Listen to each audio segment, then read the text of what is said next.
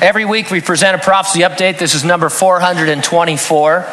Unique among all books ever written, the Bible accurately foretells future events in precise detail, sometimes even centuries before they occur. For example, even though written by Moses 3,400 years ago, the book of Deuteronomy accurately predicted the exile of the Jews, uh, the scattering of the Jews to places throughout the world, the desolation of the land land of Israel for a time, the persecution of exiled Jews, and the restoration of Israel. Jesus gave a talk on the end times on the Mount of Olives. And when he did, he referenced Noah. He said, as it was in the days of Noah, so also will the coming of the Son of Man be.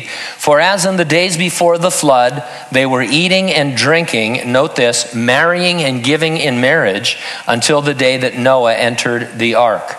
Jesus specifically mentioned the marriages in the days of Noah. Now, if you go back to the book of Genesis and in chapter 6, you see the marriages that he was referring to. I'll read it to you. It says, Now it came to pass when men began to multiply on the face of the earth, and daughters were born to them, that the sons of God saw that the daughters of men, they were beautiful, and they took wives for themselves of all whom they chose.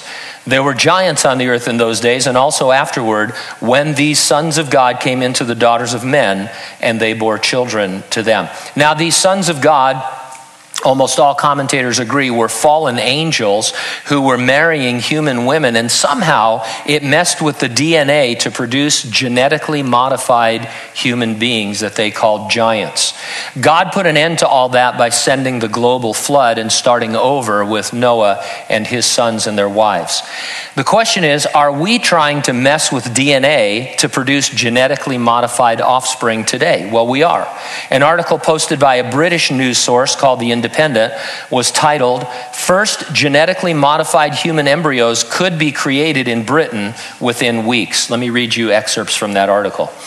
Although it will be illegal to allow the embryos to live beyond 14 days and be implanted into the womb, the researchers accepted that the research could one day lead to the birth of the first genetically modified babies should the existing ban be lifted for medical reasons. A license application to edit the genes of spare in vitro fertilized embryos for research purposes uh, is to be discussed by the Human Fertilization and Embryology Authority, with final approval likely to be given this month. Scientists at the Francis Crick Institute in London said that if they are given the go ahead, they could begin work straight away, leading to the first transgenic human embryos created in Britain within the coming weeks or months.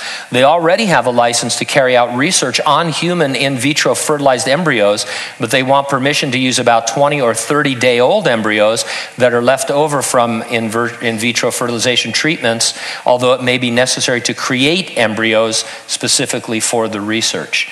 Parents of the embryos have to give full and informed consent, and by law, have to be told about the specific research project that their embryos will be used for.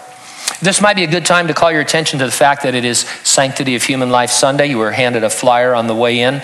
Way back in 1984, President Ronald Reagan issued a proclamation designating January 22nd of that year as the first National Sanctity of Human Life Sunday. Uh, January 22nd, 1973 was the day the U.S. Supreme Court legalized abortion on demand in all 50 states. Churches around the United States annually celebrate God's gift of life, and they commemorate the many lives lost to abortion, and they commit themselves to protecting human life at every stage. People routinely kill their babies, researchers experiment on them, journalists talk about them being leftovers uh, or about how scientists plan to create embryos only to use them in trials. We apparently are interested in genetically modifying them so that we get just the characteristics that we want. And this is why we need a Sanctity of Human Life Sunday, and that's why we always each year draw your attention to the good work that's being done by our Crossroads Pregnancy Center. Now more than ever, they need uh, three things they need women to volunteer, they need uh, prayer and they need financial support. And so, if you can help in any of those ways, hang on to that flyer. It's got their information. Get involved. Now, back to our update. In the days of Noah, they were producing genetically modified humans. Jesus said, In the last days, it will be like the days of Noah when we are producing genetically modified human beings. And so we would expect that to be happening because of Bible prophecy, and it absolutely is happening. Now, while we see the signs, we're not waiting for anything to happen before the Lord can come and resurrect the church and rapture living believers. That event which we normally just call the rapture, but it includes the resurrection of the dead in Christ. That is an imminent event. Doesn't mean it could happen soon, it means it could happen at any moment. And it is certainly before the tribulation, it's pre tribulational, and it's before the millennial reign of Christ, so it's premillennial. And so that is what we look for as a blessed, certain hope every day. And since we do, I have to ask you every week are you ready for the rapture? Because if you're not, you need to get ready and stay ready and keep looking up because ready or not, Jesus is coming.